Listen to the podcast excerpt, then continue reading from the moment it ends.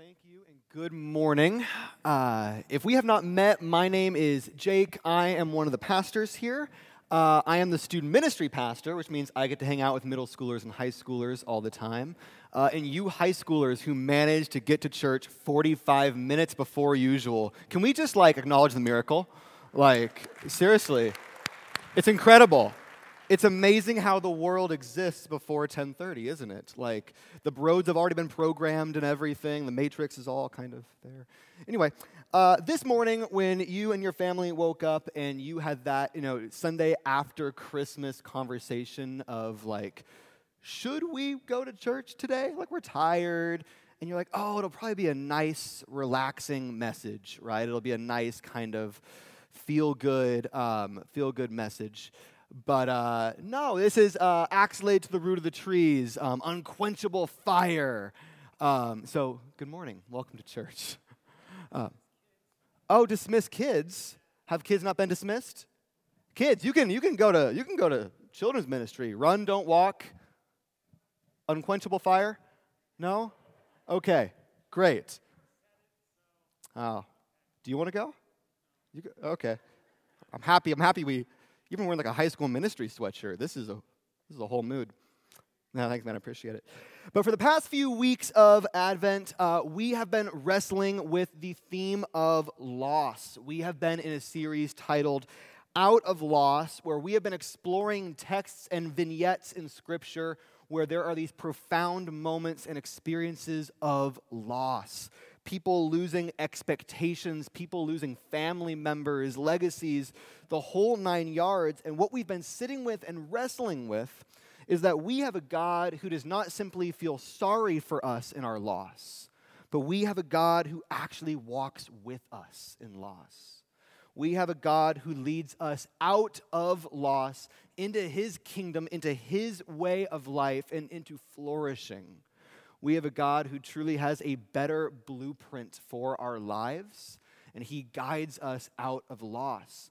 And so you could say that our kind of guiding question this whole series has been how does God walk with us through loss? But this morning, I want to ask a different question. As we sit here, the last Sunday morning of the year, I want to flip the question around and I want to ask this what must we lose to walk with God?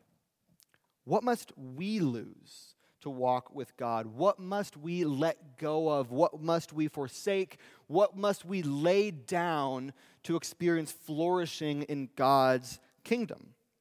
And that is the question which is boldly addressed by the really peculiar figure of John the Baptist, famously weird guy. It, we can just call him weird. He, he dresses like a weirdo. He's like fire and brimstone. His words are strong. We don't really know what to do with him, but we meet him in the first chapters of Matthew's gospel. The, the Gospel of Matthew opens with the genealogy of Jesus. Then we get one little picture of Jesus as a young child being protected by his father. And then the camera pans away from Jesus for a moment moments before Jesus erupts on the scene as a teaching and preaching rabbi, we get this strange little vignette of John the Baptist crying out in the wilderness. Matthew 3, verse 1. In those days, John the Baptist came preaching in the wilderness of Judea. Now, John is the cousin of Jesus, uh, so we're going to call him Cousin John. Deal? Deal. Okay, we're Cousin John now. All right. So, quite cinematically, he shows up in the wilderness of Judea right at the Jordan River. Uh, this is what it looks like, by the way. Um, this is a picture Heath took last time he was there. It really is desolate, isn't it? And the way Heath describes it and the way it looks in real life is just this desolate kind of wilderness, desert kind of land, and the Jordan River cuts straight through it. And so, for a moment, put yourself in the scene. John the Baptist standing in the wilderness and he is preaching. Or, in other words, he is making a decisive public declaration about truth. Because that's what preaching is, isn't it? That's what good preaching is, is a decisive declaration about what is actually true, what reality is. Preaching pulls back the things we see to show the world as it actually is. So the question we have is this What is John's declaration? What is his message? What is John preaching? And it's very simple Repent, for the kingdom of God is at hand. Now, first of all, talk about a to the point sermon, right? Like, sermon prep takes a long time, and when I read this, I'm like, is that all I had to do? Like, could I have showed up here the Sunday after Christmas and just said, Repent, let's pray? Um, I might have gone a little bit quicker, but within those simple little words, those seemingly tight, concise little words, is a world of meaning. The statement, Repent, for the kingdom of God is at hand, is much larger on the inside than it is on the outside. And it all hinges on what it means to repent. What does it mean to repent? What, what is meant by repentance? To understand John's message, we have to understand repentance. And I'm willing to bet that this simple little word repentance means something different than what you assume. In its very inner workings, the word repentance, I'm going to guess, has a different meaning than what we typically understand. Because when I hear the word repent, I think of street preachers, right? I think of angry people on street corners yelling at people to repent with poorly made signs, right? But that's not really what that word means. It, does, it doesn't bear that same kind of baggage. The Greek word for repentance is the word metanoia. Everyone say metanoia metanoia. If it's bugging your brain why that sounds familiar, uh, the island in Moana is Motunui. Um, just want to release you from that suffering that I had for about two days. But Greek word, metanoia, not animated, real word. Um, John uses this word, and we see it as repentance. Jesus uses the same word. Peter uses the same word. Uh, the gospel writer John uses the same word. Paul uses the same word. And this word metanoia is a fusion of two different words. It's a compound word. And the first word within metanoia is meta, which to us sounds familiar, right? It means altered, changed, higher, or beyond. If you think of metaphysics, it's still physics, but it's a bigger version of physics. I understand neither, I understand metaphysics less. Okay? Think about metamorphosis, right? Something changing into a greater form. Think about a meta narrative, a big overarching story. And so the first half of metanoia is the Greek word meta, means altered, bigger, beyond, changed. Something was once this way, and now it's been made into this. It was once small and different, now it's bigger, grander, and transcendent. So that's meta. The second word is a little bit more troublesome. It's the Greek word nous, not the one that's made out of rope, different word, but the Greek word nous. And the best way we know how to define that is it's how you make sense of reality. It's a little bit like your perspective of the world, it's a little bit how you observe the world, but it's much, much stronger of a word. When, when, when writers in the Bible use the word nous, what they're getting at is the core way you make sense of everything in the world, how all the pieces fit together. It's your sense of story.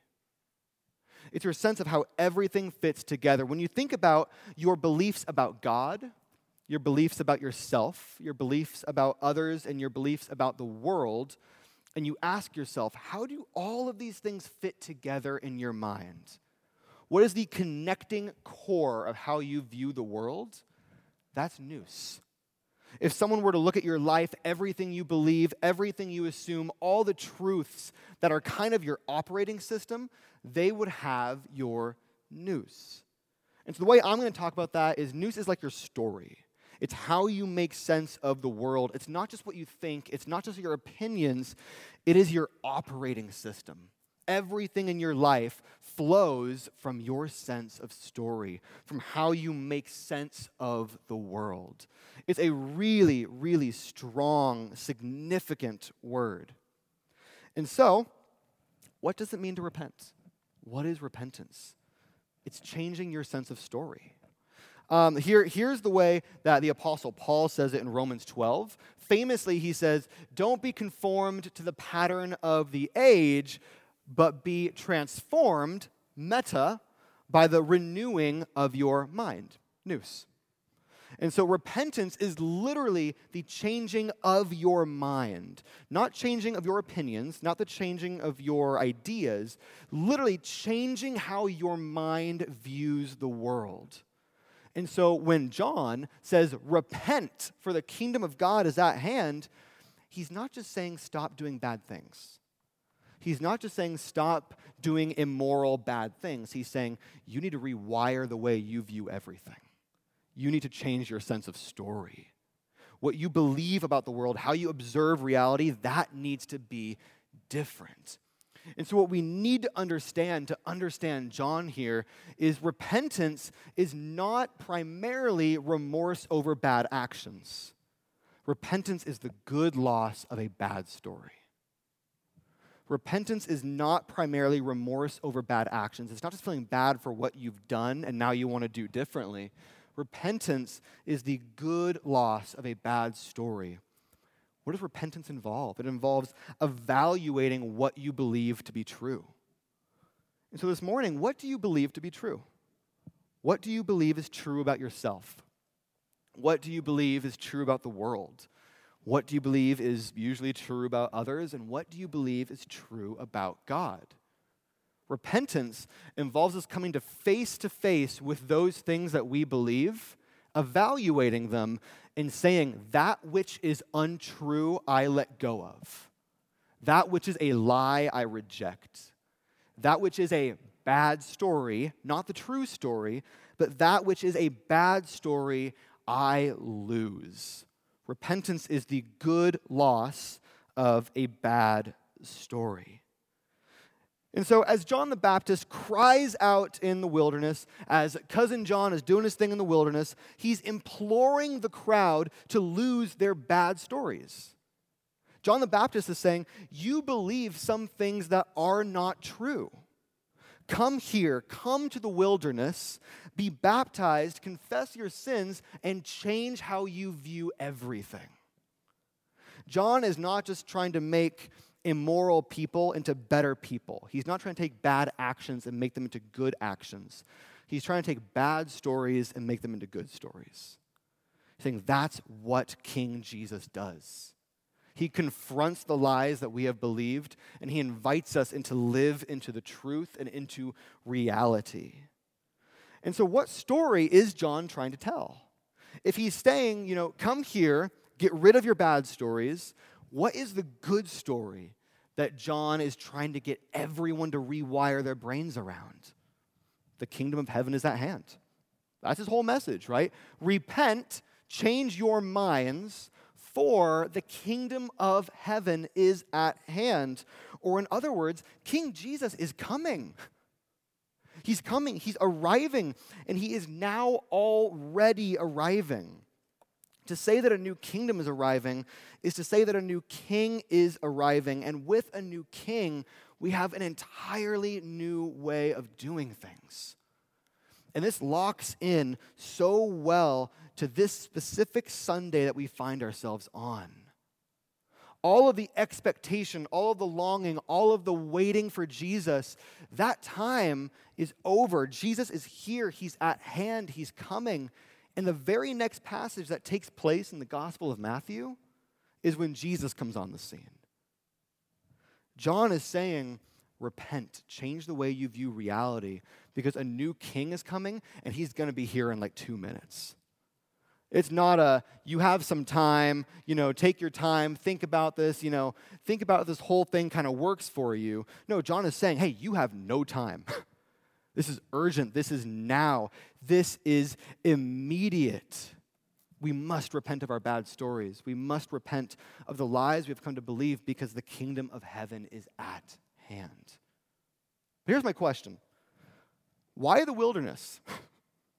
Seriously, if John's message is so urgent, because that's an urgent message, right? The king is coming. He's right here. Many of us, we believe untruths and lies. We need to rewire our brains. right now, if the whole thing is so urgent, why is John in the wilderness? Seriously, why is he in the place where literally no one lives? Why does he choose the wilderness as his pulpit? Why is the wilderness his sanctuary? Why isn't he preaching on the temple steps? Why isn't he in the middle of Jerusalem? Why has he chosen a place that is 20 miles outside of Jerusalem? Because the area is rich with story. For those of you who know the Old Testament well, what has happened in the wilderness? What has happened at the Jordan River? The answer is everything. right? The Israelites wandered in the wilderness. The wilderness was a crucible used by God to reveal himself to them. It's where God gave Israel the law. It's where God made covenants with Israel. It's where God corrected their untruth and gave them a good story. It's where God designated Israel as his own people, his special possession. The Jordan River, right on the threshold of the promised land, it's where Moses gave Joshua the mantle of leading Israel.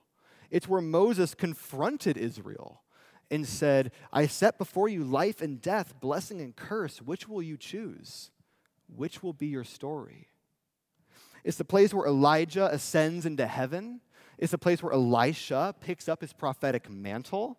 And it's also the place where a third leadership transition is happening, and it's the transition of John the Baptist to Jesus. John chooses the wilderness because it's a story. He doesn't just invite people out to hear his clever preaching or his winsome words. He invites people to come out to the wilderness to relive the good and true story they are invited to live. When John says the kingdom of heaven is at hand, he means it because they are literally standing in the place where God brought them into the promised land. But this time, when people are baptized in the Jordan River, when they are brought through the Jordan, they're not being given the promise of the promised land. They are being given the promise of a new king. There are two groups of people who come to this event. There are two groups of people who come to John in the wilderness. And the first is simply known as the crowd. Verse 5. The crowd goes to John from all over the place, from Judea, from Jerusalem, from everywhere around, and they are baptized by John in the Jordan, confessing their sins. In other words, they believe the story. They see what God has done for Israel. They see the truth God is welcoming them into. They are baptized in the Jordan. They literally leave their so called promised land and they come to the Jordan River and they are baptized into a whole new way of life, a way of following King Jesus. The crowd responds the way that we want to, right? The crowd responds the way that we ought to. They literally leave their old lives behind. They leave their old selves behind, their bad stories, and they are baptized into a new story, the Jesus story. But they aren't the only ones who come to John, are they? The crowd only gets one verse, only one little verse of how they actually react. The vast majority of Matthew 3 are, is all about the Pharisees and the Sadducees, famously the villains of the story, right? Strikingly, Matthew only groups them together twice in his entire gospel, and this is one of the two times. These groups don't like each other, they don't agree on anything. But the one thing they have in common is they are deeply critical of John, as they will be deeply critical of Jesus. And it says this When the Pharisees came to his baptism, John said to them, You brood of vipers. I just picture the whole crowd losing their minds, right? John says this, and the whole crowd basically turns into a hype crew behind John. And like he goes, You brood of vipers. And they're just like, Oh. And like the Pharisees and the Sadducees are just like, Okay. But John looks at them. He says, You sack of snakes. you brood of vipers. You children of serpents. And then he lodges a rhetorical question at them. And he says, Who told you to flee from the coming judgment? Who told you to flee from the coming wrath? John can guess their intentions. He knows that they are not there to be baptized, they are simply there to be spectators. See the difference in the language? The crowd comes to be baptized. They come and they are baptized by John. The Pharisees and the Sadducees come just to be around the baptism. They're doing recon. They're, they're, they're watching John to see how big of a problem he's going to be. They have zero intention of repenting, zero intention of laying down their bad stories. And John calls them on it. He says, You children of snakes, who warned you to flee? Who told you to come here? And then he says this Bear fruit in keeping with repentance. Or, in other words, live a life worthy of the good news. Live a life worthy of the good story we have been given. They try to respond, but John cuts them off and says, And, and don't you presume, don't you tell yourself that because you're children of Abraham, you're on the right team. Don't presume that just because you are children of Abraham, that you have it all sorted out. That's not as valuable as you think it is. He goes, You think it's a big deal that you're children of Abraham? God, God can raise up children of Abraham from these rocks right here. What is the bad story of the Pharisees and the Sadducees? They believe they have it in the bag because they've always been associated with this good thing. They believe that they are living the right story simply because they've always been in this one place doing the religious thing. I call it church kid syndrome. I am a church kid, as Noah mentioned, and so I can talk about this critically. When you are born and raised in the church, when you've been in the church for a long time, when you've attended church on Sundays week after week after week, there is a danger there. The danger is that we come to believe that we have it in the bag, that you're on the right team because you have solid church attendance, because you do the religious thing really, really well. We start to believe that we're fine. We have no need to change ourselves. We have nothing to lose. We have nothing to lay down. Why? Because we're, where, where we, we do the whole religious thing, right? We've earned it, we've worked, and all of our sense of being okay comes from the fact that we just go to church week after week after week. And John just opens fire on that narrative with the Pharisees and the Sadducees. He takes this story and he says, That's the wrong story. And what he says next is brutal. He says, Right now, the axe is laid to the root of the trees. That's a famous prophetic statement from the Old Testament, which almost exclusively refers to God judging wicked nations. He says, You think, you as Pharisees, Sadducees, you, you think you have it in the bag. But I tell you right now, you are the wicked and corrupt nation. Your story is wrong. Repent. Right? John is imploring them to repent, saying, You're living a bad story and it will fail you. So this morning, my question for you, my question for all of us is this What bad stories are you believing? What untrue things have worked their way into your operating system? What untruths have managed to become central in your life? What lies have you come to believe about yourself? What lies have you come to believe about God? What lies have you come to believe about the world, and what lies have you come to believe about others? The Pharisees' bad story is that they're church kids and they think they've earned something. But what is our bad story? What bad stories are in your heart that you must repent of? From Matthew 3, I think there are two applications. There's two calls of Matthew 3, two things that we are meant to sit with. And the first is simply John's message repent. Repent. Faithfully following Jesus into a new year, I believe that always involves sitting with our stories, sitting with what we assume to be true, sitting with what we believe to be true, and asking ourselves the question the things we have based our lives upon, are they actually true? Do I see God rightly? Do I see myself rightly? Do I see others rightly? Do I see the world rightly? Or am I living a bad story? For most of us, to be entirely honest, the answer is both and, right? It's both that, yes, we see the truth, we see Jesus, we are living a good story, we're living into truth, but also there are still bits and pieces of untruth that lodge themselves in our minds. Narratives of shame and self hatred, narratives of just heavy criticism of others, narratives of God is deeply disappointed in us, narratives that if only I could do this, then God would accept me. If only I could achieve this in my faith, then God would finally view me as a legitimate Christian.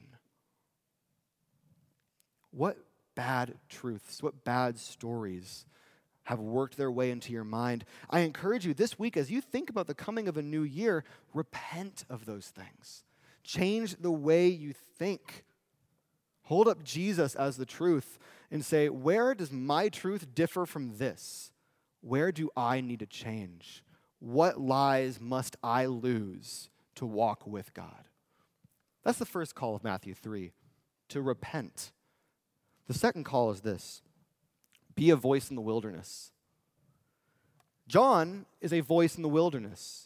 He stands far off from society, literally calling people out of their so called promised land and into the new promise of King Jesus. He is a voice crying out in the wilderness, begging others to repent, saying, You are believing things that will let you down.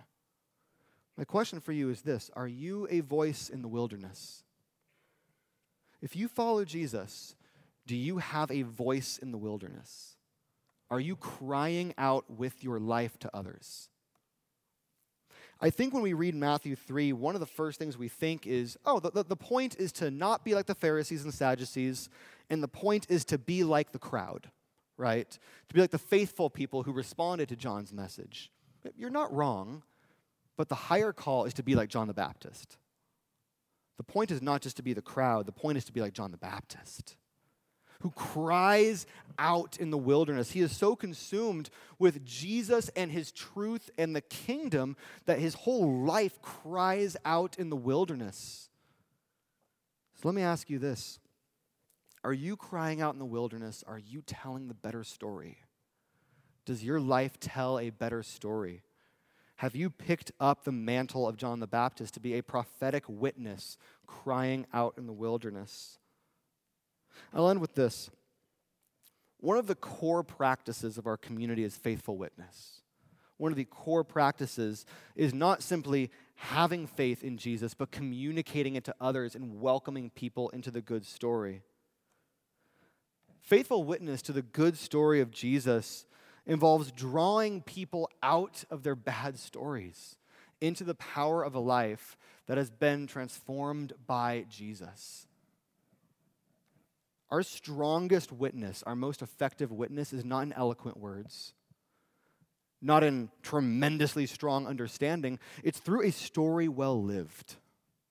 Our faithful witness is not a matter of being eloquent or convincing. Our faithful witness is a matter of our own lives being transformed by the truth. We live a good story and we invite others into it. And then our very lives become like voices crying out in the wilderness. We are living in a world starved for stories. We are living in a world where truth has been deconstructed. We are living in a world where it's difficult to know what to believe or where to find hope. Is your life a voice crying out in the wilderness saying, There is hope? Are you showing the good story with your life? Would you pray with me? Father, thank you for this morning. I thank you, Father, that we have a good story. That the bad stories, they are being proven untrue. The, the brittle and thin things that we are tempted to place our hope in, they are being proven as simply not enough. But the good news is that King Jesus welcomes us into a better story, a better blueprint, a better way of life. So, Father, my bold prayer this morning is that we would truly believe the right story we would believe the good story, that our lives would bear fruit worthy of the true story of Jesus, and that our lives would become ministries of faithful witness, like voices in the wilderness crying out to those who are starved for meaning and story. Help us to be hope in a world that deeply needs it. In your name, amen.